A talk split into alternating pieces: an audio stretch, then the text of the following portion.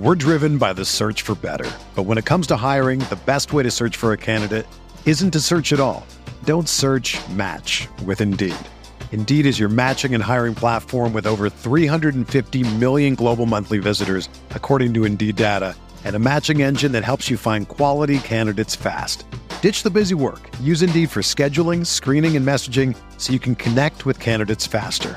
Leveraging over 140 million qualifications and preferences every day, Indeed's matching engine is constantly learning from your preferences, so the more you use Indeed, the better it gets.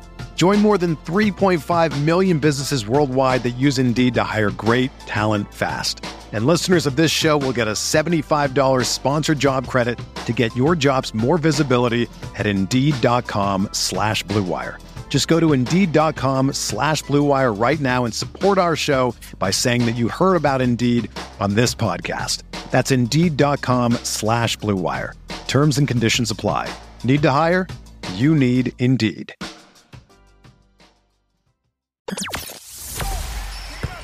The hottest Knicks tape you'll find online. Knicks all day. We bleed blue and orange. This Knicks Fan TV, your one-stop shop for the ultimate New York Knicks fan experience.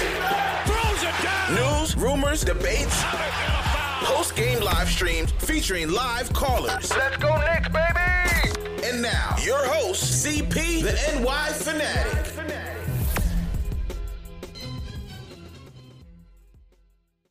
Sunday night Knicks special edition of Knicks Fan TV presented by Manscaped. This is our last NBA draft Q&A. We are 4 days away from the NBA draft. We're going to find out which player or players will be the newest members of the New York Knicks come this Thursday.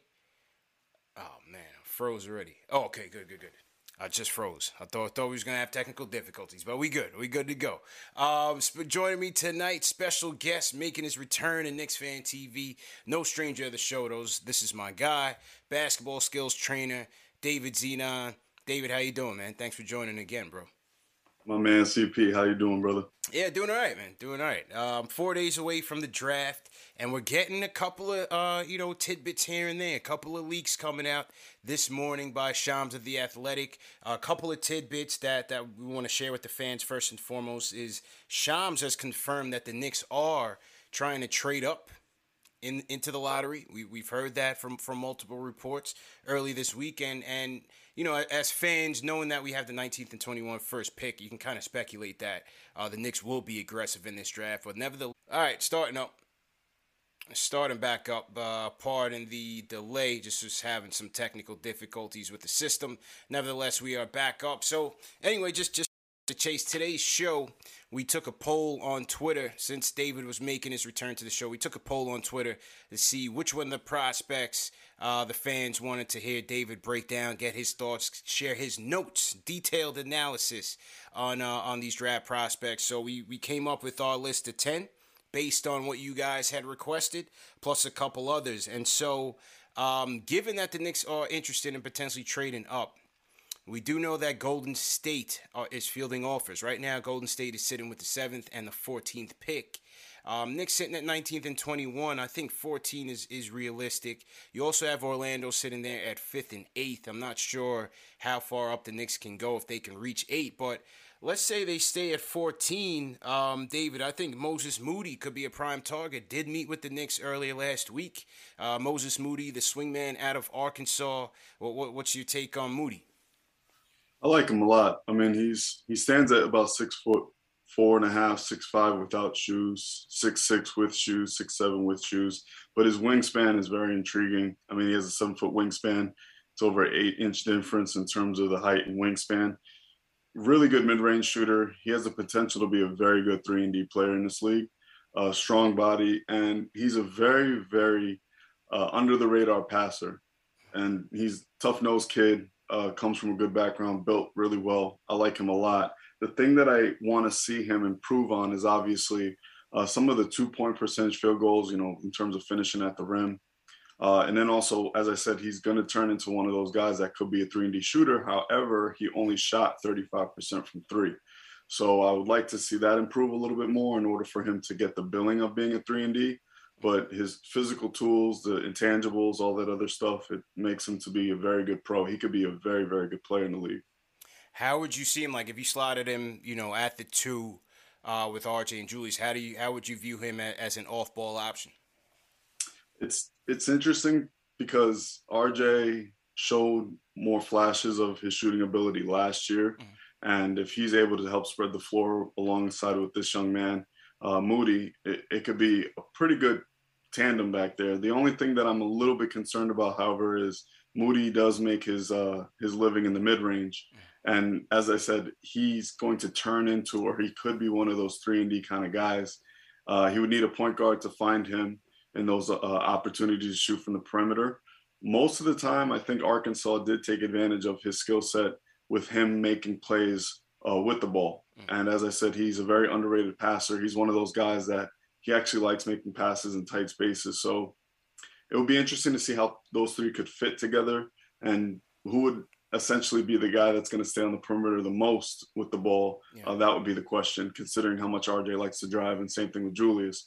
So, I mean, they could play together. I think it would just be a matter of how well and how quickly Moody would get acclimated to the skill set that RJ and Julius have. What, what, do you think about moving RJ to the three? I mean, a lot of this draft, some of these guys are, you know, six fours and probably fit more in, in their two guard mold. What do you think of potentially moving RJ to the three for a guy like a like a Moody? I don't think it's an issue. I mean, he's yeah. he's a slasher to begin with, he, and he can drive with the ball. And the NBA now is positionless basketball, right. so everybody's just uh, essentially really good at a skill set and is taking advantage of it. RJ can do that. RJ can play the three. He can defend the three. He's strong enough to to defend forwards yeah. in this league, as we talked about last year. He's grown uh, both on and off the court, so it's very important for people to see uh, his versatility on that end of the floor as well. Yeah, you're right, and I think he has proven to be very versatile even this year. You know, watching him and Bullock out there defending because sometimes you would have Bullock out there in the ones, maybe the twos or the threes, and then other times you would have RJ on the twos or the threes. Um, you know, those duels with Kawhi Leonard come to mind, especially RJ on the defensive end. I think he he's building, bulking up, and, and getting into that size where um, he shouldn't have an issue there.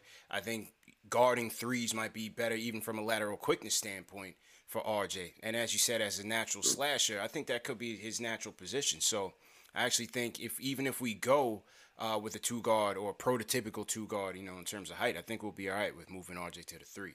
Yeah, I mean, he's. I think the thing about him is what stands out about Moody playing alongside RJ is RJ showed the ability to play uh, defense really well in that versatility, and this kid can as well. He's a very good defender. I mean, we just talked about the offensive side of the ball, but he did pretty well with uh, a good defensive um, system in Arkansas. But then, just even as I said, his physical tools and the way that he was able to move on the floor, his lateral ability, and having a seven foot plus wingspan on top of that, it's a pretty good, it's a pretty enticing uh, prospect. How would you view Moody's ability to to get to and finish at the rim? That I think he would need a little bit more work with that. He's not a bad finisher. I just think once you get to the league, obviously those guys are are bigger, faster, stronger, and, and all that other stuff. But he actually has a pretty good uh, nose to the rim, I guess you can say. Um, similar to RJ, but his his bread and butter is that mid range. So I wouldn't necessarily look too much for him to be finishing uh, that much around the rim. He's a really good offensive rebounder, though, uh, which makes which makes it interesting to see how that's going to fit as well. So uh, I think the driving and finishing ability is pretty good. Uh, it could always improve. Uh, clearly, I mean, he's done a lot in terms of uh, utilizing those tools uh, to get to this point where he's now a first round pick. Yeah, and a lot of mock drafts have him anywhere between, you know, say the 8 to to, you know, 10, 12 range. So, going to be interesting to see where where Moody falls. Another guy who's who's a, uh, a potential move up candidate, um, Josh Giddey out of out of uh, Australia, played down in the NBL. Obviously, we saw LaMelo's uh, you know, skill sets coming into the league. I don't maybe that's that's, you know, pushing Giddey a little bit, but six eight playmaker down in the NBL? You know, what what stuck out to you with Giddey? His pinpoint passes, man. Uh, the kid can pass the ball. He controls the tempo really, really well. Mm. Um, he reminds me a lot of like Kyle Anderson. He's not going to blow you away with his athleticism. he moves at his own pace. You don't rush him. He kind of rushes you, and you know, quote unquote, on the rush part. Um, but he's able to get to his spots. He does a pretty good job with uh, drawing contact, actually. Uh, as I said, once he gets to a spot, and he likes to bury his guy closer to the rim, so he's able to utilize that as much as he can. The thing that he needs to work on the most, though, is that outside jump shot. He's not a good shooter. Uh, it's it's more of a mechanical thing uh, timing thing. Unfortunately, the pace that he does run with and, you know, is able to play the point guard position with, he does also uses it with his shooting ability. So that's something that could be fixed. It's not like alarming to me where it's like stay away from him at all costs, but it's something that he would have to really work on. But man, when I tell you the kid has great touch around the rim, he's able to create those passes, pinpoint passes um, same thing with LaMelo last year when I was talking about how he does a great job of getting hockey assists. Same thing with this guy, and uh, he's able to get a lot of those type of passes where he's leading his man, uh, is able to anticipate the play. So a lot of those, you know, passes where he's going to be, you know, threading the needle and finding his man in transition. I, I could see him doing a lot of that. Six eight Josh Giddey. So so the shooting issues don't worry you at all because I mean only no, not too much. I mean it's they do concern me. I would be lying if I said that they didn't concern me. Yeah.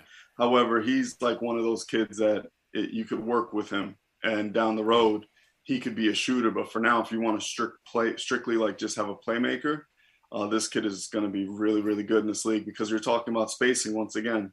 And it came into that was the the notion that I had behind Halliburton last year. Mm. Spacing is going to be key, and once you have at least one or two shooters that are next to you that's going to make your life so much easier as we saw what Halliburton was able to do a little bit with Buddy Hield and uh, Bogdanovich before he was traded. So, you know, you just have to see. I mean, this kid's going to be a very, very interesting player with his height. He could see over the defense.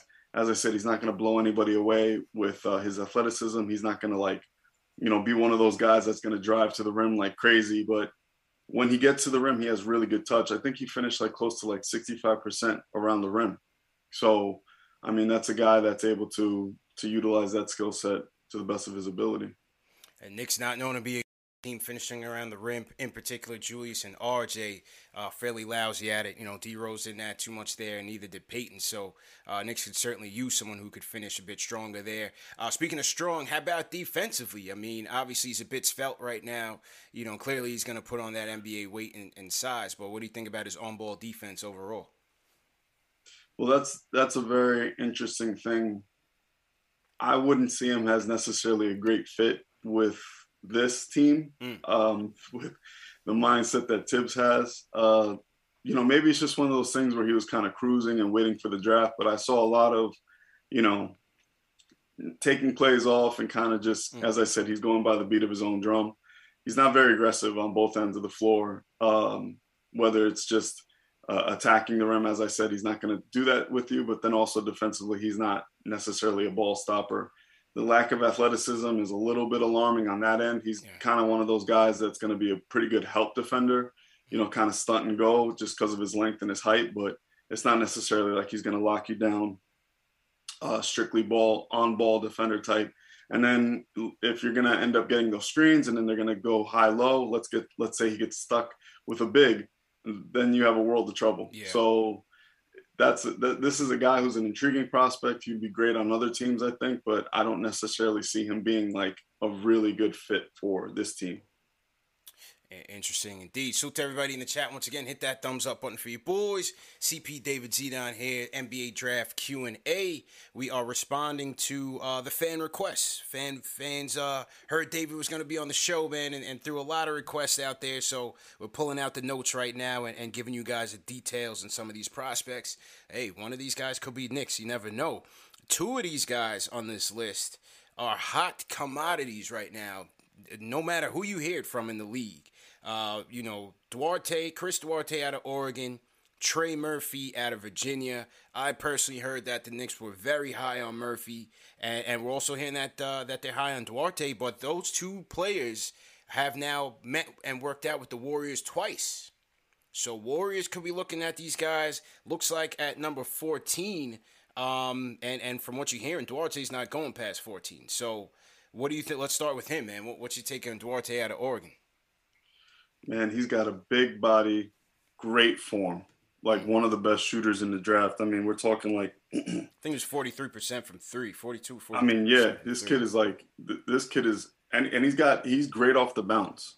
Um, you know, you're talking one dribble pull up type of shooter that I mean, catch and shoot, he does it well. Off the dribble, he does it well. He does a lot of stuff he, he does a lot of stuff on the perimeter that that goes unnoticed in mm. terms of like he can set the screens. He does right. a lot of stuff with creating space behind the perimeter to get his shot set up or to set other people up for their shots, which is important.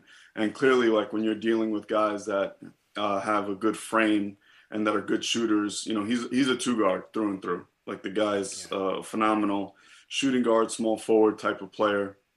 Uh, so he was very intriguing to me. And once I heard that the Warriors were looking at him twice, yeah, I was like, uh oh. Yep. yep. he's he's he's. I mean, he's legit like six six. Um, you know, not. I think he's like six six without shoes. I want to say, but mm. good size, man. And I love his yeah. form. Great stroke.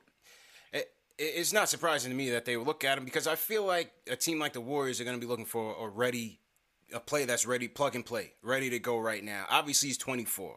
Um, you know, that's a knock on him. People are trying to, you know, down on him because of the age. They say it's limited upside, but uh, there's other people who look at it and say, hey, if, if you're getting that type of productivity or the potential that he brings at his age under that contract, that's a steal. And so I think a team like the Warriors could use him. Uh, but I feel like a guy like a Thibs could use him. A guy that's ready to go right this second.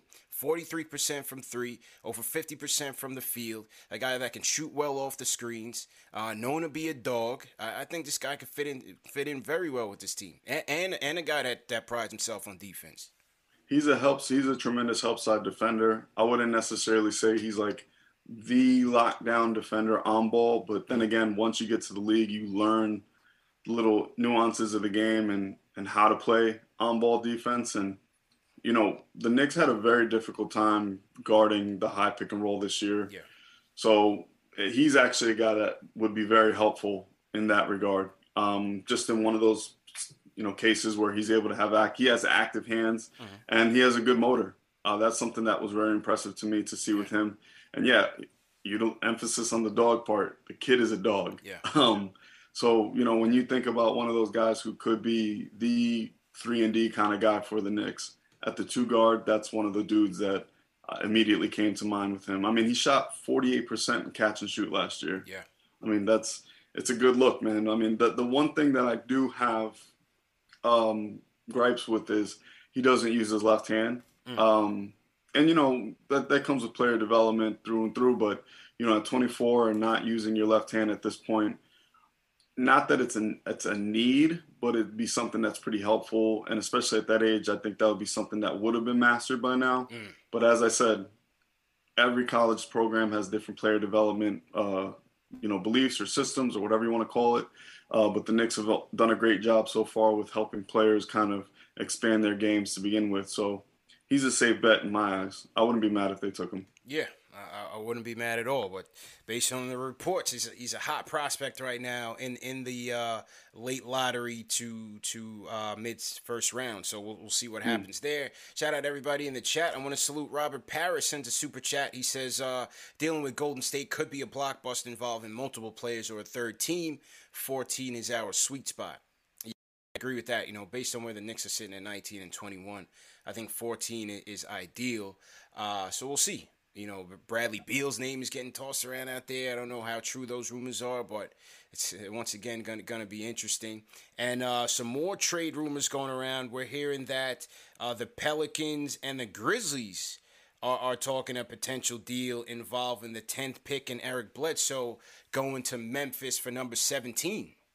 So that's another one that that you know I, I would uh, wouldn't mind seeing the Knicks investigating because obviously the Pelicans are uh, motivated to get rid of Bledsoe's contract. He's got two years left on his deal. This year is 19 million. Next year is 19, but only 3.9 of that is guaranteed. So, yeah. you know, the Knicks get involved there. They're able to move up to 10, grab who they're looking for there. You know, and then you see if, if you can somehow waive uh, waive Bledsoe. I'm not sure if the stretch provision is still an option, but somehow you get rid of that four million might not be a bad bad uh, deal for the Knicks to look into. So that that'll be interesting as well. Yeah, not at all. It'd be pretty good actually. Yeah, yeah. Uh, so let's see there. Also, want to shout out my guy Boston Nick. He was looking forward to this show as well, man. Boston Nick says, um, shout out once again to our mods, Knicks Fan TV, uh, CP, and you, Mr. Xenon. Um, he has a question on, on Cooper. We're gonna get we're gonna get to Cooper in a second, and we're gonna get to that question right in a second. But Boston Nick, I, I definitely appreciate uh, the super chat. I was speaking on Duarte. Let's go to Murphy because he's another one of the hot prospects right now, high on yeah. the Knicks radar. Second workout with the Warriors, three and D guy out of Virginia. What, what's your take on uh, Trey Murphy the third? Big body man, uh, big body kid. Uh, we're talking about 6'9", 206, but he's got big shoulders. Mm. He's going to grow into his body. He's 21 right now, I believe but he did a great job last year. I believe he shot like 41% on catch and shoot, uh, close to 42%, something like that. But he has he has bounce. The dude can jump. Yeah. he has yeah. bounce. He's he's active and he plays at Virginia, so you know he's going to play the right way. You know, you got all those guys that have come out of UVA that are consistent pros uh, from the jump. But the thing about him is pick and pop and pick and roll. He has unlimited potential with that. Just because, as I said, he has really good bounce.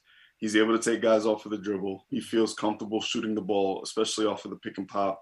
The mechanics on his jump shot are good. They're not great. You know, they're it's not like uh, necessarily like it's the most fluid shot, but he has really good mechanics. It's consistent. Let me just say that it's mm-hmm. consistent. So that's something that I like about him. But he could be one of those dudes that's like a like a corner you know, corner specialist, yeah. like not like a not like Novak, like a pure shooter like that, but one of those guys that can run baseline, but then set off ball screens. A lot of stuff with pin down with him could be huge. So I like him. I like him a lot. He's like one of those guys that if he's there at 21, you take him. Yeah. Like you you, you just got to take him or you know based off of whoever else they might have their eyes on up until the 19th pick, you take him there too. He just has that type of upside that I like uh, with his abilities, and he's disciplined on the ball. You know, coming from that pack line defense, I know UVA went away a little bit from it, and they did a lot of um, man-to-man principles this year. Mm-hmm. He did a great job with that too. So six nine, great wingspan, good catch and shoot, good pick and roll with uh, his athletic ability, and he's still growing into his body. As I said, he's only like 205, 210 pounds, something like that. That could be a really good player down the road yeah, he's, he's slotting in to be like a prototypical three and D player, man. You know, and, and I like his potential switchability there as well. Obviously, that could help us there. Um, his efficiency from beyond the arc that would be excellent on this team. You know, again, a, a guy that you can plug it right in and, and have him play. Um, but but it seems like you see a bit more uh, shot creation upside than than others. Is that right? Like you, you see a little bit more. Like if he can put the yeah, ball I on do. the floor. I do. I see a little bit more just because when you're in a certain system, and I think I know if, if fans have the opportunity, and you can look back at my old tweets, uh, Nickeil Alexander Walker out of Virginia Tech. When he played at Virginia Tech, he didn't showcase the ability to put the ball on the floor that much. You know, Buzz Williams had their them in a system that you know it wasn't necessarily like a lot of ISO stuff, mm-hmm. but he had certain moves and movements that I was like, oh, he has it. He mm-hmm. definitely has it. And then coming into that summer league, he showcased it. And then this yeah. past year, he showcased it a little bit more. The same thing is going to happen with this kid. Uh, there were certain games that I watched him play that I was like, okay, hmm. you you have that. There's a lot of there's a lot of change of pace in his game, and he doesn't and he doesn't show it much because, as I said, UVA had a very uh, consistent system and they run everything pretty pretty rigid. There's not a lot of iso ball with them, so. Mm something to keep an eye on. I think, yeah. as I said, when he grows into his body and he understands how to utilize his big shoulders, broad shoulders, you could shoot over the top of certain people. You're talking about a dude that you could post up guards with. And because of the fact that he has the ability to guard one through four, uh, he can guard, you know, we're talking guys that he can guard them off the pick, uh, the screen. Uh, if they want to go, you know, high low and he gets kind of, you know, buried per se with a, a four, yeah. and they want to dump it down low, he can guard them and he could do that. But then the same is going to happen on the offensive end when he finally figures out how to use those shoulders. That turnaround jump shot, if he works on that, could be deadly oh, for him down the road, man. Yeah, Yeah, you, you could see why uh, he's highly touted at this stage in the game. Very very interesting indeed.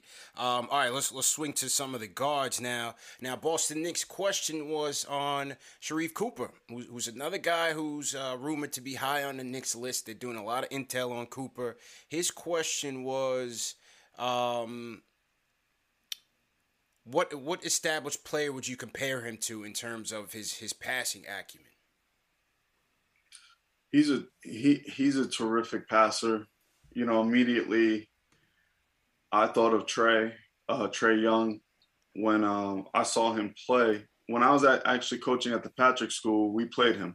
Mm. So immediately I wanted to see exactly what the the hype was all about with this young man.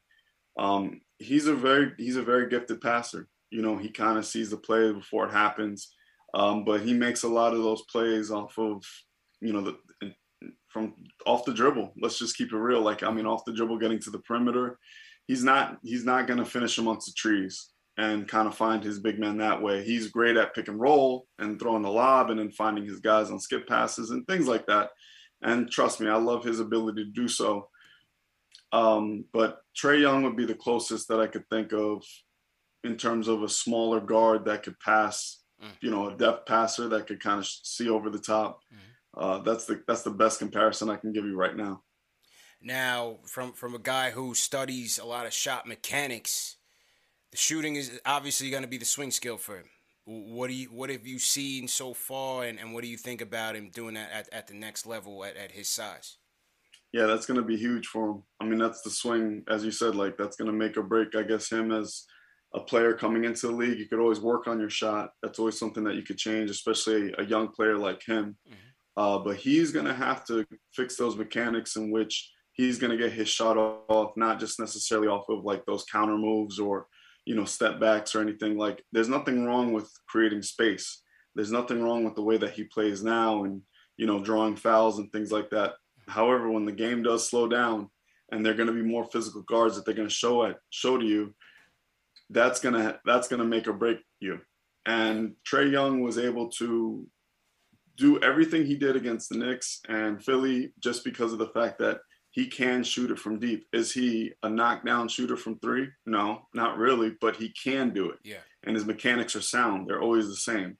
So you're going to keep defenses more honest. Sharife's thing is there's a lot that goes on with his mechanics. It does change. Um, he's a crafty player, but it's not consistent in which his scoring ability is going to come with everything from the perimeter. So I want to see that improve. That would be something that would make or break with me in terms of picking him. Uh, but he's going to be able to score more based off of the teammates that he has, like the fit. And mm-hmm. he would need a guy that's a, a knockdown shooter next to him. Um, and then also a great pick and roll option uh, from the big.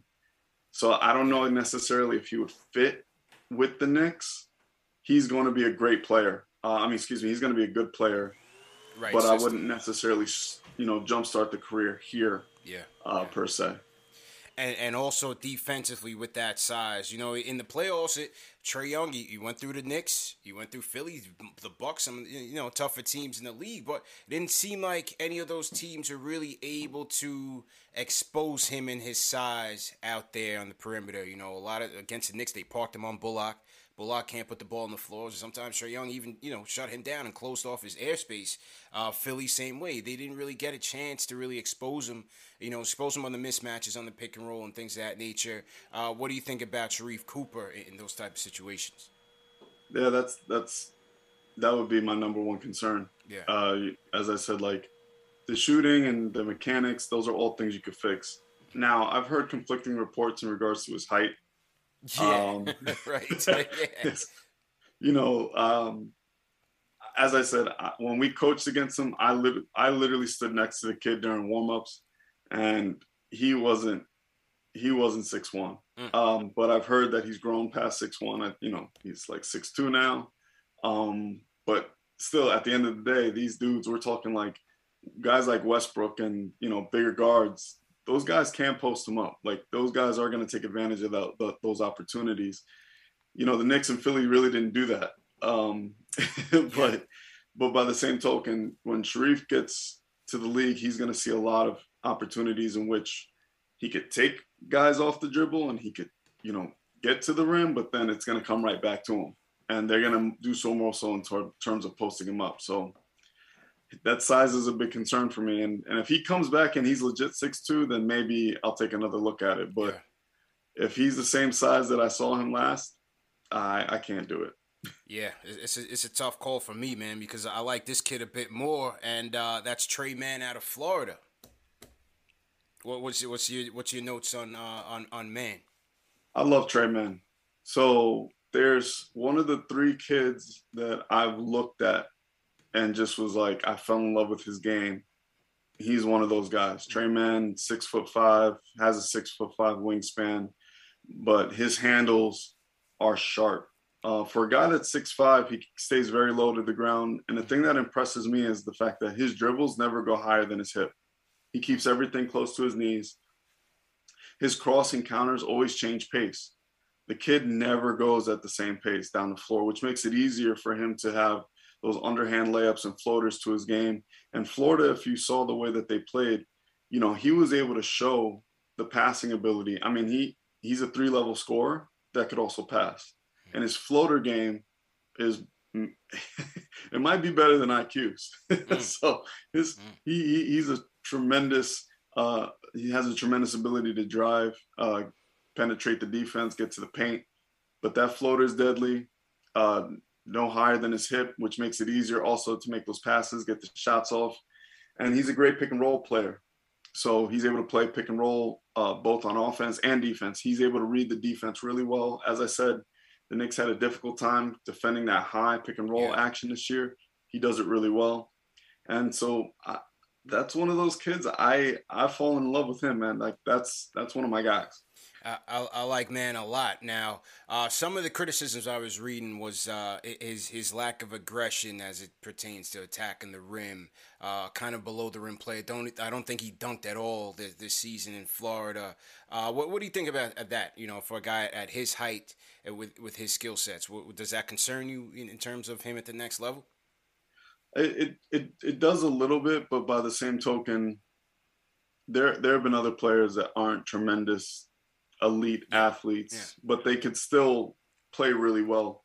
I like the D'Lo comparisons to him. To me, he, he kind of plays like D'Angelo Russell. Yeah, I mean, I, De, I mean, you're talking about guys that are crafty that can get their shot off in the perimeter, but then once they're past you, they're past you. Like once, yeah. like once he beats his man off the dribble, good luck. Like that's just the way that he's able to do it because mm. he's also a tremendous pull-up shooter. So it's not mm. like you're looking for a dude that's like at the, the rim. It's not like one of those guys that he has to finish at right, the rim. Right. He has a tremendous floater game. When I tell you this guy's floater game is phenomenal, it is phenomenal and great vision. And as I said, plays the pick and roll just about as well as any other guard that I've seen the last two years. Like he's tremendously under the radar and he's a solid playmaker. I mean, I just yeah. can't I just can't see how they're going to go wrong with him. Now, the problem, however, is if he doesn't utilize the pick and rolls and he does like to pass a lot, you know, he gets in these moments where like it's, it turns into like he passed, like he's too cool for school. Mm, mm. Uh, he, he might be become a little bit predictable with the mm. passing. So that's something that you work on. Obviously, every day you're going to be against elite competition and practice and whatnot. And yeah.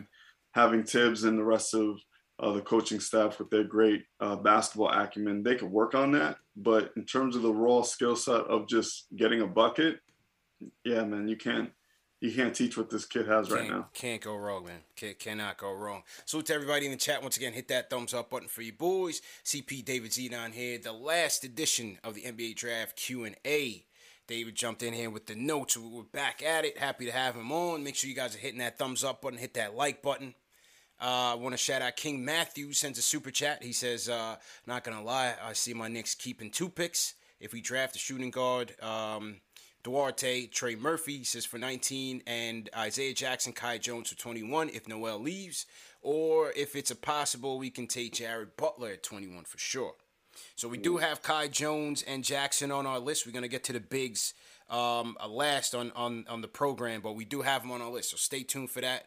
King Matthews definitely appreciate the super chat. Um, next guy I want to talk about one of the hotter prospects out of the combine, man, Quentin Grimes. Now, Quentin Grimes originally went to Kansas, jumped yes. jumped into the pre-draft process last year, decided to go back to school. From from what the reports say, the, the Kansas uh, had already gave his scholarship away, so ends up going to Houston and has career highs in in in points, rebounds, three point percentage, three point attempts. Went into the combine scrimmage and started lighting it up, man. What, do you think about Quentin Quentin Grimes? Six foot five with a six seven wingspan.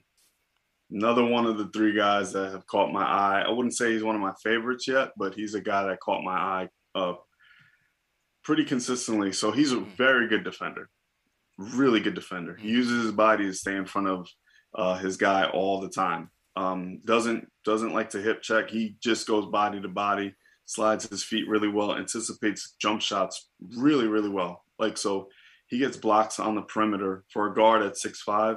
You know the wingspan does help, but his ability to anticipate and contest those jumpers, mm-hmm. it's pretty impressive if you were able to watch him on video do that.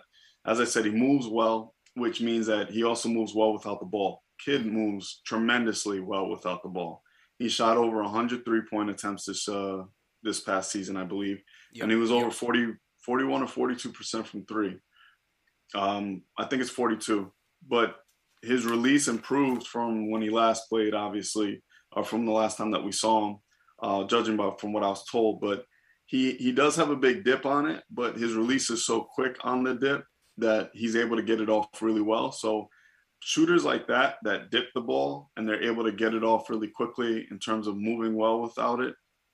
Great baseline shooters, man. And that's a guy that you you set a couple good screens for him on the baseline. We're talking like straight baseline cuts, um, curls, horn action, all that type of mm-hmm. stuff. He can do it. Um, hammer, he's going to be one of those guys that you're going to love if he's able to be on your team and you could run those type of sets for him. He's decent off of screens. Houston ran a lot of Euro action this year. Mm. So fans understand like Euro action is a lot of movement. Obviously, they're going to value the off screener and coming off of the screen. Mm. And he did a great job with that. Uh, as I said earlier, he's a big body kind of guy, great rebounder, really good offensive rebounder as well. Mm. And he loves physicality. He kind of he welcomes it. So he grabs the boards in traffic and then he pushes the ball. So that was something that caught my eye on synergy. And uh, he follows his shot. Mm. it's a lost start. Yeah, so yeah. that helps him get his offensive rebounds as well. He follows his shot uh, immediately. Once he holds his follow through and that guy hand comes up, he drops it and he, he goes straight to the rim. So that was something that I really, really like about him. One of three players in NCAA to make 100 threes, 40% from three. And I think he shot eight attempts so um, so pretty good volume there for, for Quentin Grimes, man. Stock stock is certainly on the on the rise, and as you said, a solid defender, plays physical as well. So he, he should find a nice home somewhere in the league, man. We'll, we'll yeah, he's uh, not a he's not a one on one break him down kind of guy. Yeah. but he does enough to get to his spot to get his shot off. If you need him to break something down, mm-hmm. he's not going to take no more than two three dribbles and you know dance left and right on that However, he might be able to work on that just because he embraces the physical play. Yeah. So, you know, you're talking about a lot of snatchbacks, you're talking about a lot of, you know, rip throughs, like, you know, pump fakes, get his man up in the air, you know, physical plays that, you know, are just able to get him to the line or just get him a bucket. That's something that I could see him like doing pretty well in the league considering how they call fouls the way yeah, that they yeah. do. So, you know, he's he's not a great passer, but let's be honest, in this in this day and age, in the system that the Knicks are going to run uh, for him, if he is on the Knicks, uh, he won't have to do much of that. You know, just pass and you know get to your spot in the corner or lift anything that they're going to ask him to do, uh, shooting from the slot, that type of stuff. You know, rock out. He's a he's a very good pick, uh, and he's going to be a really good player in the league. Yeah, as I said, stock certainly on the rise. What do you guys think in the chat? Quentin Grimes out of H Town, six five, six eight wingspan. Give me a thumbs up, thumbs down. What do you guys think about Quentin Grimes as a prospect? CP David Zenon here for the NBA Draft Q&A. Uh, another guy out of VCU, another bucket getter. Gets a lot of comparisons to to uh, my guy IQ Immanuel Quickley, and that's that's Bones Hyland out of VCU. What, what's your uh, what's your analysis of Bones? That's my guy. that's one of my guys, man. That's that's one of the dudes that I've fallen in love with. Um, gets a lot of comparisons to IQ. Yeah. Yes, the frame, the the braids, the just the swagger. Mm-hmm. You know, the ability to shoot from deep. Mm-hmm. He's, but the thing about him is, which is something I brought up about IQ uh, during the quarter during the quarter report that we talked. Mm-hmm. How teams are going to start sitting on one hand how teams are going to yeah. start basically timing your shots or looking the way or looking for you to do those little nuances that you have as a rookie, of course, right? For you to you know shut them down. Scouting report is going to show X, Y, and Z. With this kid, because of the fact that he's another one that always comes down and it's never the same pace. Always a good change of pace. Like seriously will keep the defense on their heels uh, is able to push the ball, and when he pushes the ball, he pulls up from 30. so it's and it's a consistent shot with his uh, with his pull-ups. Like it's not a heave, it's a legit jump shot, mm. and he'll he'll pull that thing from we're talking like 25, 30. And uh, I like the fact that his mechanics are the same from that deep. It's one of those things that if it changes here and there based off of how the teams are playing him, he he doesn't get rattled with on ball uh, defense. So once he creates like a little bit of air, the shot is going up. He did a pretty good job as a spot up shooter too. So those instances in which you know Julius may be double teamed and he's kind of you know stuck and you know they run into a situation in late games where the clock, shot clock is running out, he needs to kick out. That's a viable option if he's on the floor. Uh, he's a confident shooter, as I said earlier. He is a good pass, uh, good passer, excuse me. So it's one of those type of situations where he's he's shot up. He's a dark horse. Um, but yeah, man, I love this kid a lot. Yeah, I, I, like his game, man. I see a little JC. I, you know, I, I know people hate comparisons. I don't, I don't, like comparisons either, but that that's the closest thing you can get, you know, before you watch these guys in the league. And I do see the Quickley. I, I mean, from his frame, uh, you see a little JC in him. You know, a little Crawford as well. Um, so yeah, that's a good comparison. Yeah, yeah. So he, he, finishes pretty. He, he finishes really well at the rim. Mm. You know, JC was a great. You know, JC could finish and dunk, and yeah. you know this kid can dunk. Obviously, his he's a great athlete, but it's like one of those things where, man, he he has a high handle, and that could be a detriment for most guards, but for him, because of the fact that, as I said, he doesn't change his pace. His handle's really, really high, so he dances on guys he's able to boogie and like get to those spots. He finishes at the rim, but then his passing ability is able to just man, I, I, I think this kid he can be a special player, and especially yeah. it helps the fact that he's coming into the league as a pretty good shooter. Uh, it's it's a it's a pretty big thing. Interesting indeed. What do you guys think in the chat? Bones Hyland, thumbs up, thumbs down. Leave a comment in the chat. We got 800 people here in the chat. Let's get those likes up. Hit that thumbs up button for you boys. CP David Zenon here giving you the scouting report, the intel straight from the notes, ladies and gentlemen. I trust this man's judgment. He was in on the Halliburton stuff, and a lot of you guys try to talk me off the Halliburton ledge. I'm listening to. hey, I mean that that was that was the hit though. That was the hit of last year, right? It was it was uh it was Halliburton, man. Man, it was. Trust me, it was. My inbox is still. I, I'm, Lord. well, maybe now people will listen to what I have to say now. Hopefully, yeah. you guys can see. yeah, know? man. Uh, shout out to Halliburton. He had a good year for sure. We're driven by the search for better, but when it comes to hiring, the best way to search for a candidate isn't to search at all. Don't search. Match with Indeed. Indeed is your matching and hiring platform with over 350 million global monthly visitors, according to Indeed data, and a matching engine that helps you find quality candidates fast. Ditch the busy work. Use Indeed for scheduling, screening, and messaging so you can connect with candidates faster. Leveraging over 140 million qualifications and preferences every day, Indeed's matching engine is constantly learning from your preferences, so the more you use Indeed, the better it gets. Join more than 3.5 million businesses worldwide that use Indeed to hire great talent fast. And listeners of this show will get a $75 sponsored job credit to get your jobs more visibility at Indeed.com slash BlueWire. Just go to Indeed.com slash BlueWire right now and support our show by saying that you heard about Indeed on this podcast. That's Indeed.com slash BlueWire. Terms and conditions apply. Need to hire? You need Indeed. When you make decisions for your company, you always look for the no brainers. And if you have a lot of mailing and shipping to do, stamps.com is the ultimate no brainer. It streamlines your process to make your business more efficient, which makes you less busy. Mail checks, invoices, legal documents, books, and everything you need to keep your business running with stamps.com. Seamlessly connect with every major marketplace and shopping cart if you sell online. Schedule package pickups through the dashboard and automatically see your cheapest and fastest shipping options from different carriers, with rates up to 89% off USPS and UPS rates. And with the Stamps.com mobile app, you can take care of mailing and shipping wherever you are, even on the go. Make the same no brainer decision as over 1 million other business decision makers with Stamps.com. Sign up at Stamps.com with code PROGRAM for a special offer that includes a four week trial, plus free postage and a free digital scale. No long term commitments or contracts. That's Stamps.com, code PROGRAM. Um, Cam Thomas out of LSU, bucket getter, 24 points per game, first team All SEC, absolute flamethrower. Um, but he slotted to be in like the 20s or so. What's your what's your take on his game and and where's his biggest weaknesses? I've heard that he fell. He's a great scorer. He's a bucket getter. Yeah. Like the argument of uh, you know if you're a basketball player, if you're a hooper. so that that that whole thing that's been coming up this past week.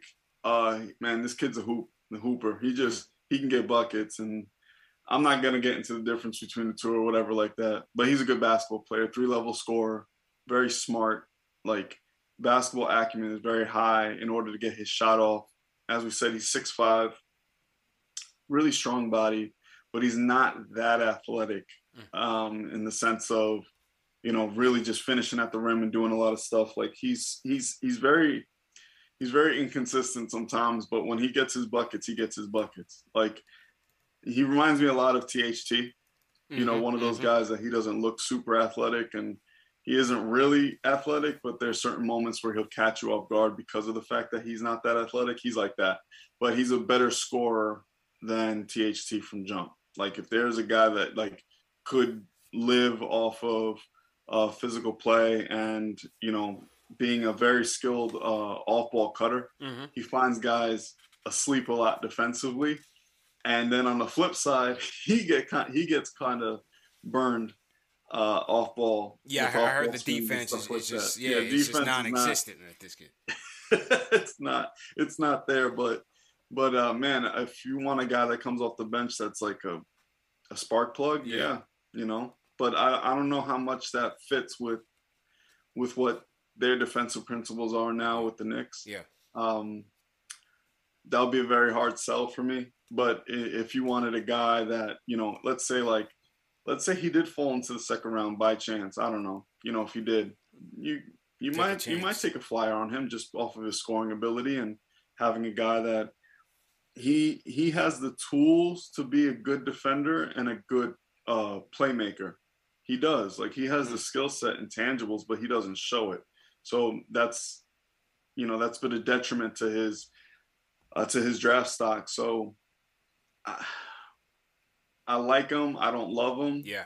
love his scoring ability. You know, like if you told me that he was going to end up being on like a team like Memphis or OKC, yeah, go for it. hmm You know, he's he's fit for one of those type of teams. But defensively, if they're going to be as this defensive stalwart as they want to be, I don't know if the Knicks are going to look at him. Yeah, that yeah that that would be a gamble there. But hey, you know with Thibs, if you don't play defense, you're not gonna play. So may- maybe that gets him in, in tune. Obviously, it got a lot of guys going. You know, Thibs got a lot of guys going defensively last year that you didn't expect. That's so true. you never That's know. He, he might be able to come in here and fit in. But yes. I mean, he could he could kind of maybe he gets on his good side also because Cam Johnson is a dog. Like he's yeah. he's just one of those rough kind of you know we're talking like rough around the edges, welcomes contact. I mean, like one of those a strong pump fake kind of guy. Mhm. You know, like he wants to go to the line. He wants to get the other teams uh bigs or wings in foul trouble because of physicality, not just off of ticky tack fouls. yeah. So, he's- that's just something tackler. that could be welcomed by Thibs and how he sees him being a fit. And as you said, if you don't play defense, you don't play. So if, you know, one you know one hand washes the other, two washes yeah. face. So we'll see how that goes with that. Interesting indeed. So to everybody in the chat, once again, hit that thumbs up button for you boys. We will take calls after this. We just want to get through all of the uh, the Twitter requests that everybody had put in. We got a couple more to go. Let's get those likes up. Let's let's get up to 500 likes. We got 800 people in here. Everybody right now, hit that like button, hit that thumbs up button and and uh, let, us get up to 500. And the call in number 657-383-1509, and you can also call in via the Knicks Fan TV Discord. Um, another guy whose stock is, is seems to be um, coming up, depending on who you speak to, is uh, Jason Preston, the point guard out of Ohio, Ohio Bobcats. Kind of kind of looks like the lost uh, Ball brother. But um, you know, it seems to be a guy that, that does a little bit of everything. Not not the most athletic, but certainly can get the job done. What's your take on him? He's crafty, very crafty. Has a pretty good body, actually. Um, you know, one of those guys that grew into his body, late bloomer, very CJ McCollum type, you know, story with him. You know, grew grew from like this scrawny little little kid mm-hmm. and you know had no D1 offers and then just blew up last year. Um, taller than he looks on TV. I actually got to st- uh, stand next to him a couple weeks ago in New York City. Um, he was just passing through. Really nice kid, really really articulate, really intelligent, and his skill set. Just watching him uh, work out, he's good. Mm. Um, the thing that makes me a bit concerned is the fact that he's so crafty and so flashy that where would he fit necessarily with just not having the ball in his hands? Like he needs the ball in his hands. He's a great playmaker. Mm. Uh, very, very controlled pace. You know, has an effective floater, has an effective runner, gets to his spots really easily um, and effectively. The only thing is, is if he doesn't have the ball in his hands a lot, and like let's say like you know Julius is, you know Julius is back and yeah. RJ's driving to the rim, and you got to find those guys early and often. You know that's those are going to be the primary pieces in terms of letting the offense uh, get established. I would want to see how he gets acclimated to that.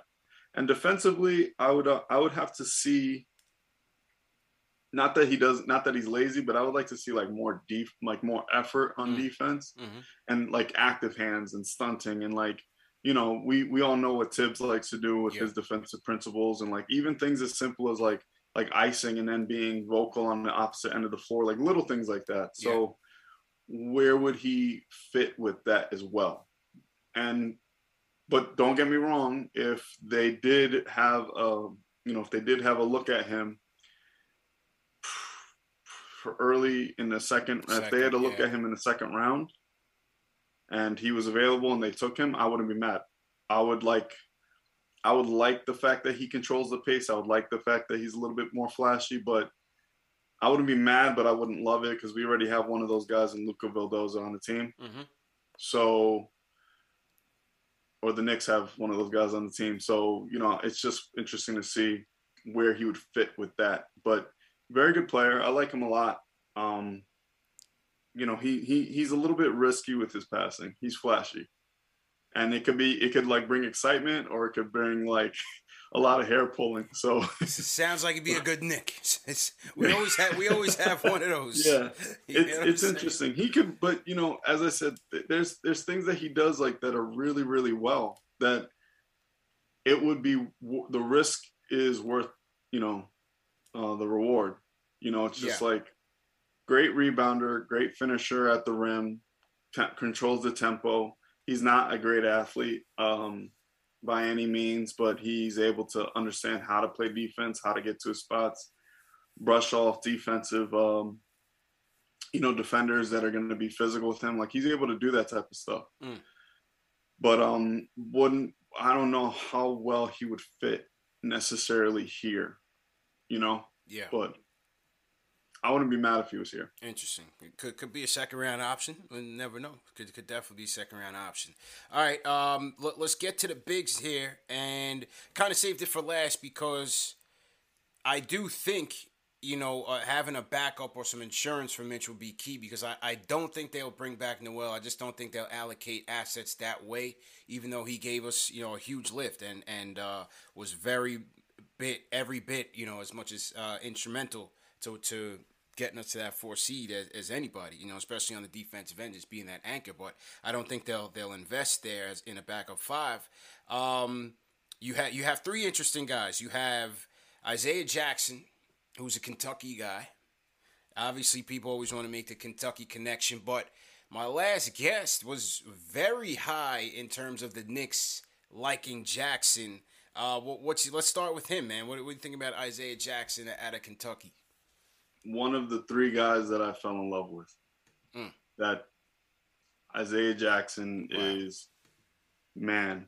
Isaiah Jackson is a dark horse that's not a dark horse. He's like a guy that has so much untapped potential that you're just like, man, he's really good. But then you're like, he could actually be an elite player in this league. Mm. Uh, so first things first, his size is he's 6'10, legit 6'10 uh, but he has a seven foot three wingspan, big hands, um, great body, great shoulders, has to fill in a little bit.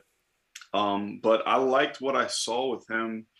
I saw him in person as well. Um, and I saw what I liked with his intangibles. Mm. I mean, he's like, he does a great job at blocking shots on the perimeter.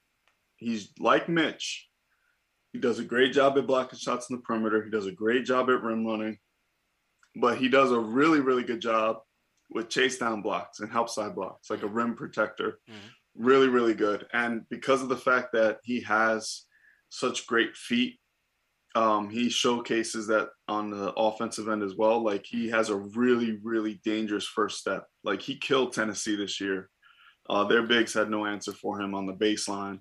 And because of the fact that he has such a tremendous first step, uh, it, it, utilizes his jab step even more, which then he does his one dribble pull up, you know, towards the paint. He's a decent mid range shooter, but he's better in terms of, you know, going into that pro hop, land in the paint, you know, create contact, pump fake, you know, kind of get to the get to the line kind yeah. of thing. The thing I like about him the most though is as I said, how raw he is. He didn't have you could tell he didn't have real development. Not and not a shot at his high school coaches or whoever came before Kentucky, mm-hmm. but he didn't have real development for the type of skill set he has up until the time he was at Kentucky. Because I saw things that he did from a one step dunker spot position. I mean, it was one step dunker from the dunker spot that I was like, he could do it with both hands. Mm. He, I love the fact that he takes hard dribbles towards the rim nothing goes anything higher than the letters on his chest. So, I mean, we're talking like contact from the pinch post down. The guy is going to take one stride and he's at the rim already. I love it. Now we're going to be realistic. The shot is the issue, catch and shoot wise, is the issue that I have with him. Consistency. It's a very, very minute detail, but it's something that I want, I would like to see him fix um, as a pro, just in general, not if he's a nick or whatever, but mm-hmm. his right foot does turn inward when he shoots catch and shoots, mm. uh, catch and shoot shooting, which makes it a little bit not predictable, but necessarily like you know exactly like he's not going to take you off the dribble. Like nothing's going to showcase anything the same. He's not going to show the same shot, whether it's a drive or whether it's a catch and shoot. And his foot kind of goes inward. Uh, his fingertips change as well. Um, but the shot actually goes in, which which means which which is another reason why I'm so intrigued by this kid because yeah. the consistency part hasn't been there, but his his ability to be efficient has been. So that's something that I would like to see him do. He gets in trouble with getting charges uh, because of this. Mm. So because of the fact that he's so physical and because of the fact that his first step is so good, he doesn't necessarily change that pace because of that foot and that leg kind of turning inward. And that's something that you could fix just off of uh, certain drills uh, that you can do with your players. Um, so that's that's just a minute detail that I would think that he would fix, whether he's with the Knicks or any team. Um, defensively, we we went about that. Great, great rim protector, great blocker, great whatever. He does foul a lot because he does turn into a jumping jack once he gets a couple blocks you know, you're feeling yourself, yeah, you're yeah. looking pretty good. And then every ball that goes up, you want to block it. Uh, so since he's good with that, he has to learn when and when not to jump and Yeah. the you know time of possession, all that type of stuff, like is really important for him to do it.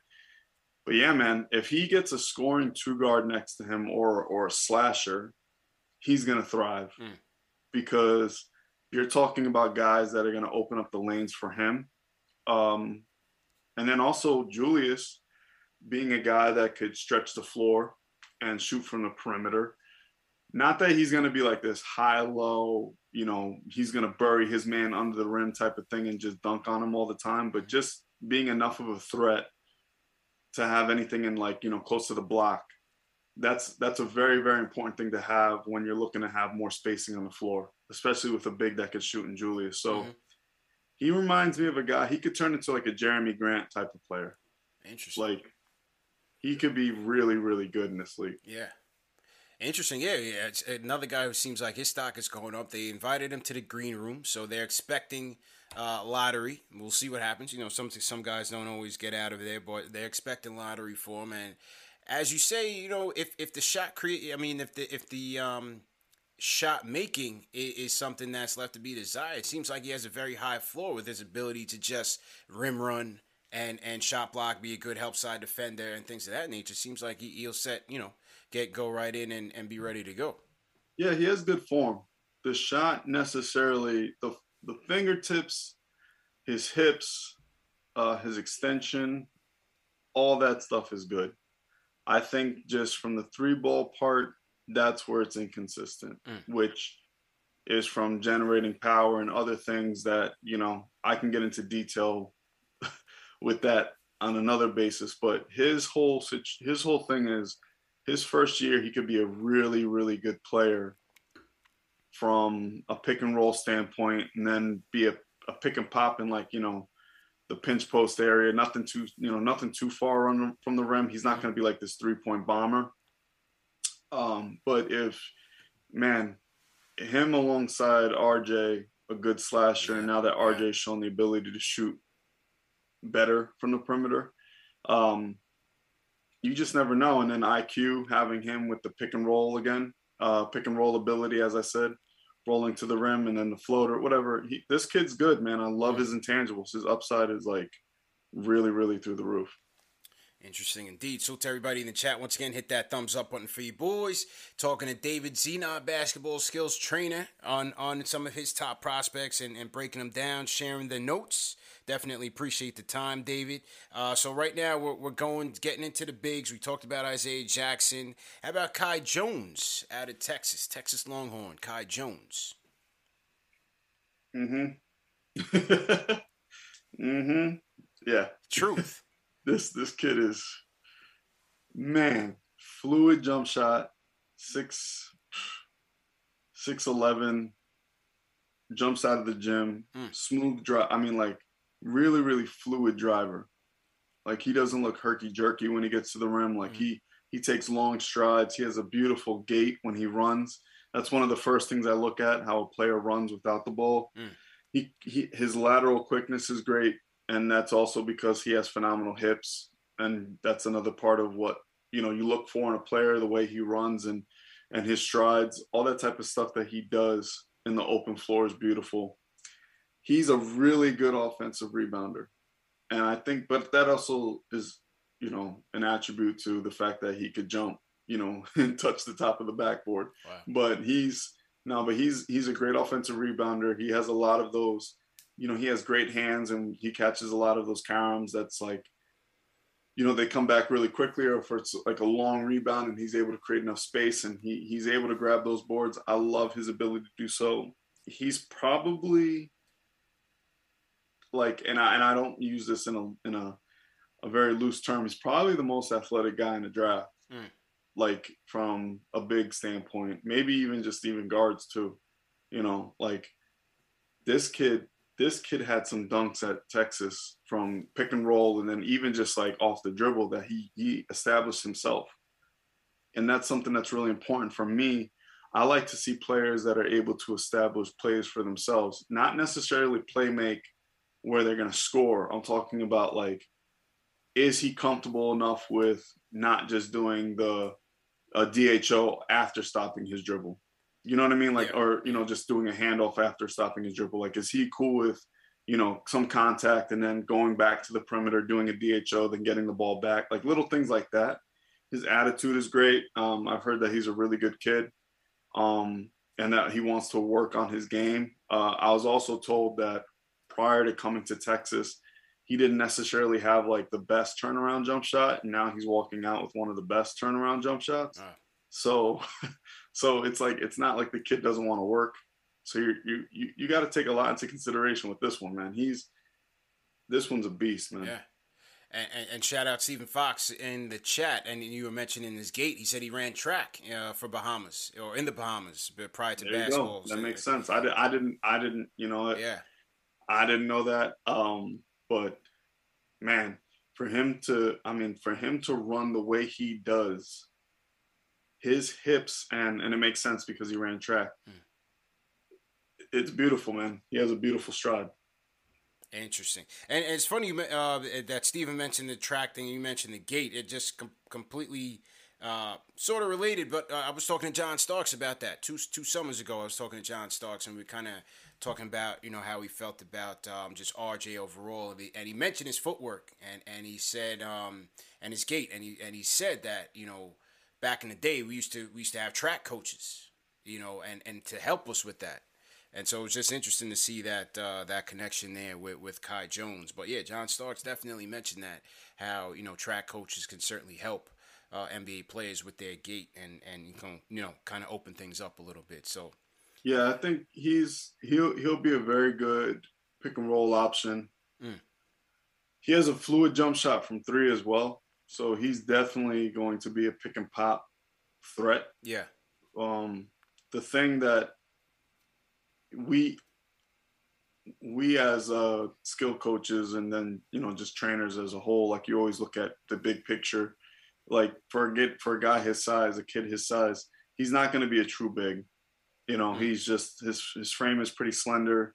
Um, he's just going to be one of those guys that he's going to be a great rim runner great pick and pop he his hands are not the best um, in catching you know passes in traffic and just also once he gets into the lane uh, his hands aren't the best there. He has decent footwork um, not the best footwork because his post-up game he doesn't necessarily have um, like a lot of counters. Mhm. you know what i mean? Like his you know he's not going to dream shake you out there. However uh, he has good enough post work to showcase a turnaround jump shot from that short corner so I mean, I love the kid. I would take him uh, if he was there. That's one of those, you know, one of those guys that he's athletic enough, and I don't mean this by any stretch of the imagination, um, but he's athletic enough that he can play like the three in the positionless basketball that the NBA plays nowadays. Like that's how much I believe in this kid's lateral quickness and playmaking ability, just from either catch and shoot or pick and roll opportunity at 6'11. Mm. Yeah, I love it. Interesting, interesting indeed. And uh, and the last big man on the list, another guy who a lot of people are high on. Um, seems like he's got a lot of room to go, a very high ceiling, and that is out of Spain, Usman Garuba. Now, full disclosure, he's also represented by Leon Rose's son. So a CAA guy. I don't know if this CAA conspiracy what that makes people you know connected to the Knicks, but I think he's he's got some skill sets to, that that you gotta like as well, man. Usman Garuba. Love. Yep. Yeah. Um, he would be. He would kind of be like the fourth horseman in my. In my uh, my draft analysis, I like this kid. I like this kid a lot, man. He's 19 years old, big body. I mean, like Yeah, big body, six eight, six nine, two thirty, but has a a six. Um, let me get this right. I think it's like seven one wingspan, um, seven two, something like that. It's it's longer than six inches, like a six inch difference than from his height, from his wingspan, but he's legit two two twenty five, two thirty now. So the funny thing is, the first time I ever saw him play, um, I immediately, I immediately uh, was like, "Oh my God, that that's Serge, that's that's Serge, that's Serge 2.0." Like Mhm. that's not, and it's not hype, you know, it's not uh, hyperbole or hypothetical. Like it's literally Serge 2.0. The dude moves like him, runs like him, defends the rim like him. I mean, like he could be like he could be a general generational yeah uh, rim protection. Did, did Serge did Serge work with him in, in Spain? Do you know if they worked together? No, they didn't. Okay. No, they didn't. But you know, I, you know, I know that a lot of uh, the African players that do go over to Spain are, you know, they they're taught a lot of the same fundamentals, mm. and you know, the the they both played for um, for ACB. Mm-hmm. You know, so like, you know, it's just basically like one of those things where the way that I saw him run and shoot, and you know, little things like his footwork, like little things I saw, I was like, man, this dude is this dude is just like Serge. It's a mm. baby Serge, and you know, so it's eh, so he's high on my list just because of as I said, I, I attribute it to him. He's strong in pick and roll, uh, strong with rebounding. He has great defensive awareness, as I said, like great rim protection. I think the thing that is most impressive with him is not just because of his physical attributes, but like he knows when to use them. Like he's a physical brute kind of player, mm-hmm. but he has soft touch around the rim. Mm-hmm. And that's like that's a that's a necessary thing to have. You can't have guys that are just like a bull in a china shop. Yeah, yeah. He's he's incredible. He has quick feet with uh with really good hands and great timing. So as I said, like you're either gonna have a guy that's gonna be defending the rim all the time or a guy that's gonna back you down, quick rebound, keep the ball high, get you know, be active on the glass. I like him a lot. The thing that he would have to work on, just like what Serge needed to work on coming into league, the catch and shoot uh, consistently with um, penetrating kick in the corners, things like that. He needs to work on that a lot. The thing that I think is most impressive, though, is he's starting to learn the nuances of catch and shoot. Mm. And I, what I mean by that is like setting your feet, uh, being ready, how you could, you know, show a proper pump fake, things like that. Um, three point three pointer, he's not he's not a three point specialist whatsoever. so that's definitely something that's going to have to um, be worked on with his game coming into the league. As I said, he's just like Serge. You know, shot mechanics need to change a little bit, a little bit of a hitch, high release. Um, but yeah, man, everything else though about this kid, great feet. I, I have no qualms about him, man. I love this guy a lot. Defensively, looks tough though, man. Looks like a guy that could be switchable at the next level, couple positions, multiple positions. You know, got those long arms, get into those passing lanes. He, he looks pretty tenacious on defense. He's a very he's a very tenacious player on defense. That's a great uh, the word I was going to use tenacious because his hands were so active all the time that when he played the passing lane, because of his wingspan, teams he wasn't not necessarily just stealing the ball but teams were turning the ball over because they were trying to avoid mm. him getting those uh, getting those uh, opportunities to steal the ball. And he did a great job. And I mean, there are a few clips online of him having steals and dunking in transition. Kid is the kid is the goods, man. I like I like him a lot. Interesting indeed. What do you guys think in the chat? Usman Garuba, Team USA better wake up, man, because they catch Spain. it might be a rough one, man. They they caught they caught a, a, nice little lesson by France today. Hey, Spain is going to be another tough out, man. So they better shake up. Lots man. lots of lots of talented bigs on Spain. yeah, yeah. Bam, Bam and Draymond going to be on notice, man. So they better uh they better get it together.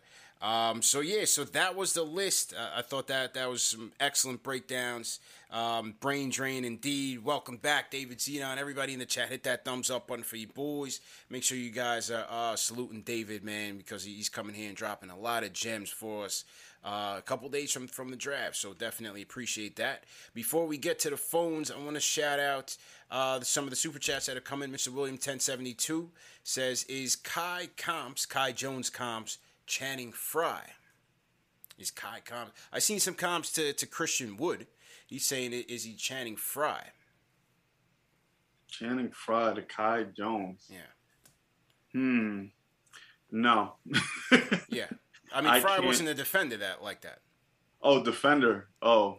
Well, I'm just saying overall. I'm just saying. I think he's just saying overall. Is, is he? Is he oh yeah. I mean, but Kai Jones is just so much more of an explosive athlete. Right. And Channing was a really good athlete, but this kid is I mean, this kid is d- different mm. in terms of his athleticism. Like uh, t- folks, you got to watch this guy. I mean, I know the clip of the young man I forget who uh, had the dunk at, at Klutch's pro day. That was impressive. But oh, the one that hit his head on the uh, hit his yes. eye on the rim. Uh, yeah, yeah. I, f- I forgot his name. I forgot his name too. My apologies to that young man. However, Kai did that in games. like this is this is a this is a, a different type of athlete, and um, no, I think it's a good comparison. I would just I think he's just one of those guys that his he's so raw. The whole the whole Texas program, I guess you could say, with all those type of athletic bigs, mm-hmm. they were all pretty raw, which was very. And Greg Brown's another guy that catches my eye too, but he's gonna. I think he's gonna fall into the second round. Okay. With his athleticism, another Texas dude. Um, but Kai's the most athletic player in this draft. I mean, him and I mean, we're talking about Jalen Green, Kuminga, him. Like, that's rare, rare athlete, elite yeah. athleticism. Uh, shout out to Russell Whiskey sends a super chat. He says, "What about Deuce McBride, Miles McBride out of uh, West Virginia? Any, any uh, intel on him?" I don't have much because I was told by a few other people that he's like he's a, a West Virginia guard. Like he's gonna be like one of those uh, gritty kind of players. Like he's not gonna necessarily score that well on this this uh, this level mm. in the NBA. But so I didn't do a lot of homework on him. I got to be honest with you on that one. Yeah. But from what I have seen with him and the system that West Virginia ran, you know, you're, you're talking about a lot of guys that are you know hard nosed defensive kind of guys that are tough he'd be great with how Thibs is going to get him acclimated to the league, but I can't necessarily say that I've seen him too much. Okay. All right, fair fair enough. Let's let's go to the phones as we wrap up. So to everybody in the chat, let's get those likes up, hit that thumbs up button for you boys. Let's go to JJ from Brooklyn. JJ, how you doing, man? Yo, CP David, what's going on, fellas? How you guys doing? How you doing, bro? I'm good, Mann. How are you, man? Good, man. Good. Doing good, man. Thanks. Yeah, so on this draft, just seeing, I just have one quick question, and I'll hang up and listen. Just seeing how deep this draft is, like, is it even worth it to trade up? Like, is Moody and say Bouknight so much better than getting like two of two good players, like a man and a Trey Murphy? Like, why not just let the board fall to us? Just seeing the depth that there is, especially at the spots we need, you know, point guard and wing. Like, I would just let the board fall and just take. Someone's gonna fall if these guys are gonna go you know, certain guys are to go higher than expected.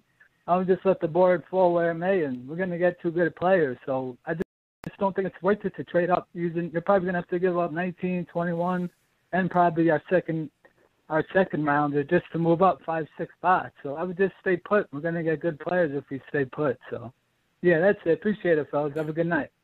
Appreciate it, bro.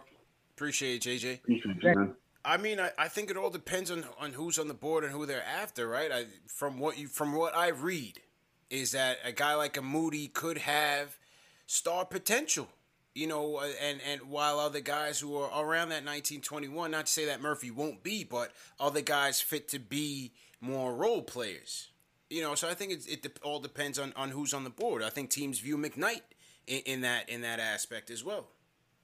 Yeah, that's a. It, and like intel is going to be done up until the day of the draft like you you're going to find teams you know everyone's going to try to have some smoke screens or do whatever but these guys are going to do their homework and especially this front office they're very very um intricate let's yeah, just say yeah. that they're intricate so they're going to do their homework and if there's an ability there's excuse me if there's an opportunity for them to trade up and get a pick I mean, I got to be honest with you. There's like four or five players in this draft that I would trade up for if you knew that you had to get them at that certain point in time. I would do it. I mean, it is a gamble. It is a risk. Now, if those picks are gone by like the 11th or 12th pick, like I think they might, I hold on to them. Yeah, yeah. Uh, it's, it's I, I think you know based on again all the conversations we've been having. 19 it seems like they'll get some good rotation players. Uh, maybe they'll get somebody with a bit more upside. Maybe Mann turns into something a bit, bit more if, if they get in there. Maybe even Murphy, but it doesn't even seem like Murphy's going to be there for him. So, I, I think it all depends on, on who's on their board, and if they if they see a trade worthwhile, I, I trust this front office to go get him. To me, as I've been yeah, saying for the last couple of years, uh, I feel like Leon and Wes know these kids as well, if not better, than most teams. You know, just having been on the other side of the table from from the agency side and knowing who these kids are from character, from a character standpoint, and and the programs that they're with, and so on and so forth. I feel like they they'll do their homework and, and come out with a good prospect. Yeah, I, I think Murphy's one of those kids for me that I would trade up hmm. if you know if you're if you're sitting at like you know the fourth 13th 14th pick at that point in time and you're just like I, I might have to do something. That's one of those kids that i would do it you know um, just just because of the fact that i see certain things that he does and at that size and he has a motor not necessarily just kind of canceling out whatever Kevin Knox does or whatever, but let's you call a spade a spade and you're yeah. going to be honest like more playmaking ability from a stronger bodied kid who has a consistent motor you know that's something that i i think i would i would look value. at and i would wholeheartedly consider trading up for value yeah and as it seems right now they might have to because from what i hear and he's very high on their radar and uh, once again just reporting from what was reported earlier from shams is that murphy and Chris Duarte went in for their second workout with Golden State this past week. So clearly, Golden State is serious about these guys. I'm just curious to see if Golden State were to trade out of 14, what would they be looking for in return? Are they looking to stack picks, or are they looking to take 7 and 14 and make some major moves to, to you know, give Steph a win now team? Get a I mean, also, are they do they believe in Wiseman? Well, right, and and you're hearing Wiseman's name in in rumors yeah. as well. So that's uh, do you know do they really believe in Wiseman to this point where they're like has something transpired or have they seen enough to be like with the development and how everything is breaking down because remember the primary guys under the biggest contracts there they're not getting any younger yeah, and they're yeah. all over 30 i believe uh, is so, Klay over 30 yet? I don't know. Well, you got to check. I'm not sure if Klay hit 30. Yeah, I don't know if Draymond's over 30, but but they're up there. Yeah, yeah, yeah. Cer- certainly. Well, I mean, with Klay with the Achilles and now the ACL, which is unfortunate, man. One of my favorite players. Definitely want to see him back. But you, yeah, know, you don't even know when he's coming back. You know, it's, True. no no telling when Klay comes back. So uh, that's why I see like a, a, Duarte could make sense for them as a guy that could come in right away and play, but Murphy could could help him out right away as well. So, yeah, uh, interesting to see how that transpires. All right, let's go uh, back to the phones. Angel from Philly. Angel, what's going on? Yo, yo, yo, what's good? Uh, CP, what's good, David? How y'all feeling? How y'all feeling? What's going on? What's up, brother? Hey, I, am good, bro. Um, hey, listen, man, hit that thumbs up for your boys, man. Hit that subscribe button so I'm gonna show the show some love. But uh, hey, listen, guys. Um, me personally, um, you know, I just think they're gonna stay patient. Um, you know, I'm not gonna lie. If I'm, you know, the Knicks, I'm making that call to the Pelicans, and I'm trying to get that 10 pick. And um, me personally, I would draft Moody. You know, and at 21, um, how would you feel about um drafting Tre Mann, but um, me personally, um, I just I just think the price is going to be too high. I don't think Murphy's going to be at 19, to be honest. And uh, my question to you guys is this, because I know you guys got you know some other callers, but would you rather just stay at 19 and 21 and draft uh, Tre Mann and let's say um, draft that kid from Texas, or would you rather move up to 10 and have 21 and draft Moody and uh, at 21 draft like Tre Mann. Tre Mann. And um, as always, thank you for taking my call, guys. I appreciate it. Appreciate it, bro. Pre- appreciate the call. I mean, listen, if they can trade up, if if, if they're gonna trade up, clearly they, they have a guy in their sights that they feel like you know has some upside that can really help this team. I'm all for trading up. I've I've been saying that they need to trade up, you know, from 19 and 21, and the reports are saying so. So if they like a guy at, at 10, if they can get to 10 and they like a kid up there, go up to 10 and go get him. You know, we need talent on yeah. this team, man. We, we need a, a, talent infusion on this team to help Julius, to help RJ. There's there's no doubt about it. So if they see they like, go get them. That, that's how I see it. Because and also I, I I mean how many young players can you can you see Thibs playing in one shot? You got to factor in free agency and them going to get some more one to two year deals, you know, one year deals or or one plus one options going into 2022. You know, Thibs wants his guys that are ready to go from day one, that know what to do, that can bring this team together. That's why Bullocks and Burks came here. That's why they brought Taj off the street. That's what that's what Thibs likes. He he also likes his vets. So if the rookies are going to come in, they got to be ready to play from from day one, or else they're not going to play. Yeah, that's that's the truth because you you also don't even know. I mean, D Rose can come back.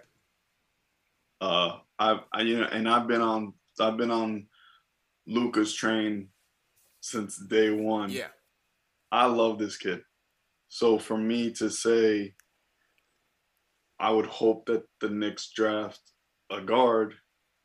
That guard's got to be comparable in terms of the skill sets Right. that that guy brings to the table as well yeah, and um, he's gonna be, and and you know he's a crapshoot as well because he could end up being one of those guys that's like you know lightning, um, lightning in a bottle, Mhm. you know flash and pan, Mhm. whatever term you want to use. I don't think he is. I think he's gonna be a solid NBA player for Yeah. a long time. The the only thing is certain players like as I said like Tre Mann catch my eye, you know, consistently. You know, Grimes consistently. Like I like guys that are going to do something consistently yeah, yeah. at a high level. So it'll be interesting, but I would prefer, you know, I- would really look at like a two guard for, for if they're going to stay put. Mhm. I would really, really look at like a two guard situation if they have, or guy, excuse me, that could be a combo guard. Mhm. And I, I would really, really look at that first and foremost, and then kind of, you know, let the let everything fall into place because who knows, you could also trade. Um, excuse me, you could also be trading players that are already on the roster Right. down the road. Uh, as much as I don't, w- I don't want to see that. I, I would not like to see that. It's not my call. So they, they, Never you don't know. know. This front office is very smart. They're astute. They know what they're doing, but it's not make or break if they can't trade up. This is a very deep draft. Yeah, you, you you never know, man. Never know. Appreciate the call, Angel. So to everybody in the chat, once again, hit that thumbs up button for you boys. All right, last call of the night. We're gonna go to my guy King Deej. We're going to the Discord. Make sure you guys, uh, Knicks Fan TV Discord is, is a great place to hang out. It's a 24/7 chat. We got multiple channels on, on on different topics, not just basketball. Got over you know thousands of people in there, so definitely shout out TM and all the mods who uh, helped put this whole thing together, man. So we're over on the Discord 24 7, but you can also call in, especially for my international fans. If you guys are looking for a free way to connect with us, the Knicks Fan TV Discord is your way. So um, just just putting that promo out there, and um, we'll go to King Deej to close the show. King Deej, what's going on, bro? King Deej, King Deej.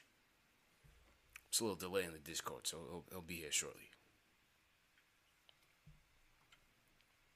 King Deej going once. Oh, you're closing the show and you're not even showing up. Deej, what happened, man? Wow. Everybody in the chat, boo King Deej, man. Oh, I'm bugging. No, that was my fault. I wasn't in the chat. Oh, oh.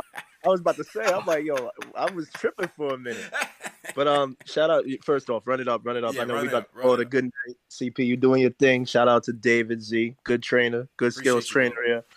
CP, the chat got me hot, man, because Oh, we we making bro? something out of nothing, man. What's going on? We just we just had Knox. We Yeah. just had Knox with all that athleticism and bounce and all his projections and well, in three years he could be one of the best wings in this draft, and he ain't turned out to be nothing. Now this ain't a slight or attack on Knox, but I don't understand why people are in the chat and they don't want Trey Murphy, who's basically your repl- you you guys are upset that we passed on Mikal Bridges, Miles Bridges, and you upset about Porter. But you don't want a six nine three and D wing that's still growing and still could shoot. He could play off ball, great cutter. Like I don't understand this. Like I don't understand the, the why we do this. And then on top of that, man, Cooper, like we talking about shoes and no shoes in the chat. Like, can the kid hoop, man? Like, can the kid make his own shot, create his own shot, play off a pick and roll, play isolation? Can he do that for us? And that's why I'm not going with Cooper because Cooper is six feet, great passer. But what you gonna do when defenses aren't letting you get to the basket, bro? What are you gonna do when there's seven footers? We just seen Hunter and Capela, and it's like y'all don't understand that you could get your version of Hunter right now. You could get your version of Hunter right now in Trey Murphy. I'ma stay by my guns, CP. Tre Mann and Trey Murphy. And if you can't get if like the oh, now all of a sudden the Warriors is going crazy with Duarte and Murphy, mm-hmm. but they're not the only people that got three picks. OKC not gonna get three young guys. They might want to do business, see what they could get for a future pick. So I would call them at 16 if if Duarte or Trey Murphy still you know make it down. I just don't understand why we're making it so difficult, man. The positions of need is point guard and wing. So get the best available talent at point guard and wing. I'm not I'm not drafting a big to dunk and rebound. Like, what's that doing for me in a playoff in a playoff setting, bro? I need guard play, I need wing play. And I just feel like Murphy and Mann, that's where we're at. You're not reaching for the stars. Get the best available talent. That's it. Like I don't, I don't get why it's so difficult, but I'm gonna I'm gonna hang up. David, I don't know how you feel. I'm mad, David. I'm sorry. I apologize. You I mean, you on what, the wrong, wrong night. Was but... was Murphy's motor ever in question like Knox because it doesn't seem like that to me. It seemed like Knox was, was still more of a project, but Knox's motor was always in question as a prospect coming out of Kentucky. CP, I, will put it like this, bro. When Knox got drafted, in his jacket he had Fortnite. You know what Trey Murphy's talking about at the combine? He's talking about guarding Paul George, guarding Luka Doncic, picking picking parts of their game and trying to trying to defend their game. Like that's it's night and day, bro. Coming yeah. from Virginia, you're forced to play defense. Even if you can't, you're forced to. Yeah. Like I don't get I don't get why this is so this this is this is really it's it's blowing mine, CP. I gotta be honest. It's a family show. I'm not cursing. It's blowing mine, bro. it's really blowing mine. Tre Mann Trey Murphy, get the job done. And if you get if you want to go three, then I'll pick Quentin Grimes just so we did so just so we couldn't get Chris Duarte. I'll go Quentin Grimes at 32. But yeah. I'm not moving. We're not like this whole traded to a top ten. It's not happening, bro. All those teams in the top ten need those yeah, picks. So. The best pick you're gonna get, if not at 14, is at 16 with OKC. You got to do business with one of them. Yeah. And I don't know what Golden State wants because we really don't have anything to get them over the top. It's a championship mode. So I'd rather do business with, with OKC at 16 if Duarte or Trey Murphy are still on the board at that, because then you're not giving up much. Yeah. It's simple, CP. I'm out. I'm, I'm mad. Appreciate it. David, you. are doing a good job. You, I'm out. I mean, Murphy to me, Murphy to me, just off his, his skill sets, junior coming out of Virginia, as you said, kind of having that that you know that Virginia mold. I, I am looking at Hunter same way, but it just felt more like a safer pick to me. But a lot of the scouts from what I'm hearing, him rising up the charts, and from what I'm hearing from you, David, is that there, there's some room there. There's some upside there. Knox, to me, when he came out, he came out after freshman year. It looked like he needed some more time. Like he just didn't seem very mature when he, when he came out. So you know, I, I don't really see that with Murphy. There's a lot of room for growth with uh, Murphy, and the caller. Hey, the callers called it like a, how it uh, said it how it is, man. It's Virginia has a pedigree, right? Like if you draft a kid from Virginia, you draft a kid from Villanova, safe. You know that they're gonna do something good mm-hmm. fundamentally, like fundamentally sound. They're gonna last in the league, and not just like last. Like they're gonna thrive at one thing that's like really good but then also on the defensive end be sound enough to play it at a good uh, at a high level. So, and uh, yeah, as I said, like this kid Murphy's the kid that I'm looking at. Like I saw him, you know, do some moves, and just as I said, from from my perspective as a dude who trains these guys. If you see a certain movement or if you see a certain change of speed, that it's like natural, like it's not, you know, it's not something that like he's forcing. That caught my eye. Like that's always gonna catch my eye. And I saw him do it in the game. I've never worked him out. Let me let me clarify that. Um, but I'm just saying like the stuff that I've seen, it was enough for me to be like, okay, I see, I see how this is gonna, you know, I see how this might pan out. This mm-hmm. kid is actually has a really high has a really high ceiling for what uh, what he can do in the league. But um, yeah, man, call or hit it, call or hit it on the head, man. King D's just going with Murphy and Mann. Dana Mack in the chat said uh, Knox ain't been the same since Zion ripped the ball from him in the league. Oof. Man, that, that was that was tough, man. Shout out Kev, man. That's that's my guy still, man. I, I want well for all my guys. I had a chance yeah, to meet Kev. He's Knox a good kid, a good man. Kid, yeah, man. he's a good kid. He, he's a good kid, man. But yeah, that moment in summer league, man, it was like oof. I, I, hated to watch that, man. It was tough, man. It was a packed building. LeBron was there, AD was there, Floyd was there, and it was like it was like one of the first plays of the game, man. You you could feel like the anticipation for that game in the building, man. And when Zion just ripped the ball out of Kev's hands, it was like Yeah, I know. I, I was I was there. oh man, you could hear the whole right. The whole arena was like, oh.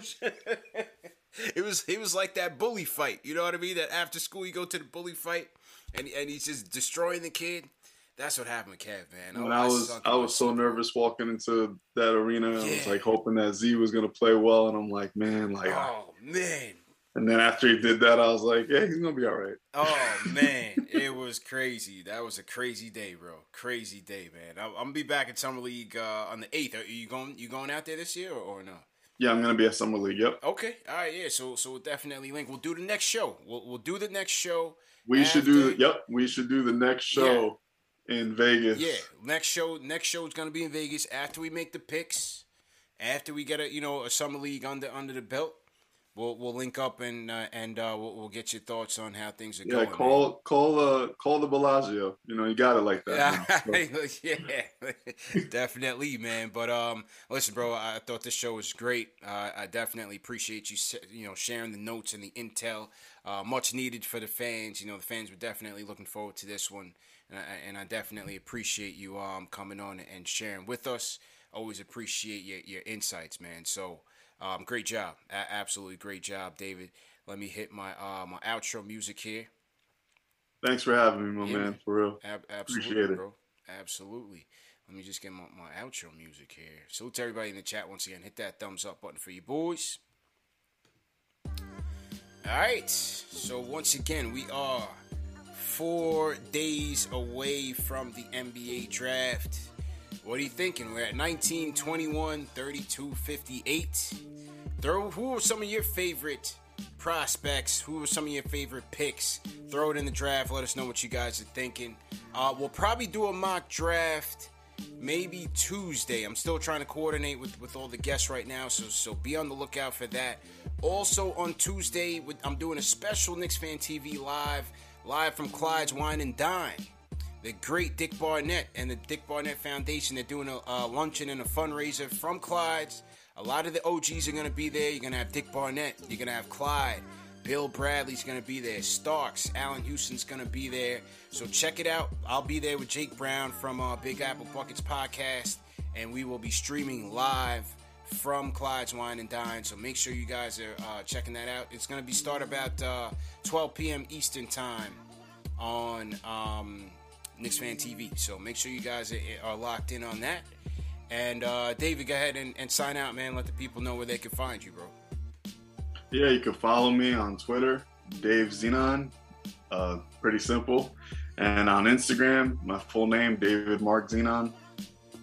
Just uh, hit the follow, DM, ask some questions. I'll be sure to respond when I can.